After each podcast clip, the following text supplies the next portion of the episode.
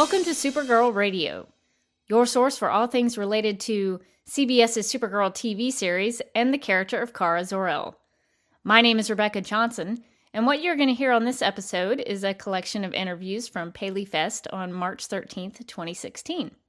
When the cast and producers of the show gathered at the Dolby Theater in Los Angeles, California, our good friend Katrina Dennis was there to cover the event for us. You can follow her on Twitter at OHCatrina.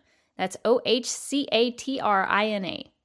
From all of us here at Supergirl Radio, we hope you enjoy her interviews with Melissa Benoist, Ali Adler, and Greg Berlanti.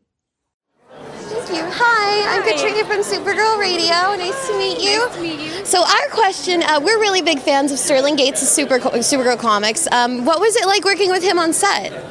He's so smart, and he, it's so fun to just listen to him talk. He's so knowledgeable, and it's awesome that he's been so attached to Supergirl for such a long time.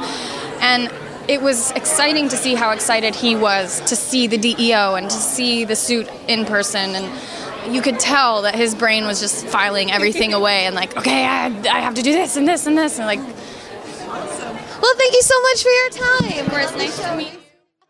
So, we're going into the Flash and Supergirl crossover. What was the most exciting aspect of that crossover for you? Figuring out Grant Gustin's schedule. Um, I think I think you know ultimately these um, Melissa and Grant knew each other from Glee, and I think their chemistry, uh, having known each other, and I think you know taking on this tremendous job, the Cape and the and uh, the Flash. I think it's really it was amazing to see their chemistry on stage, and they really you know got along well, and it's it's very apparent on film.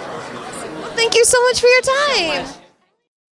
Nice to meet you. Uh, we've had a couple fans asking what Livewire has been up to. Can you give us a little look into what she's uh, up to? She's she's stuck in a cell, but she comes back.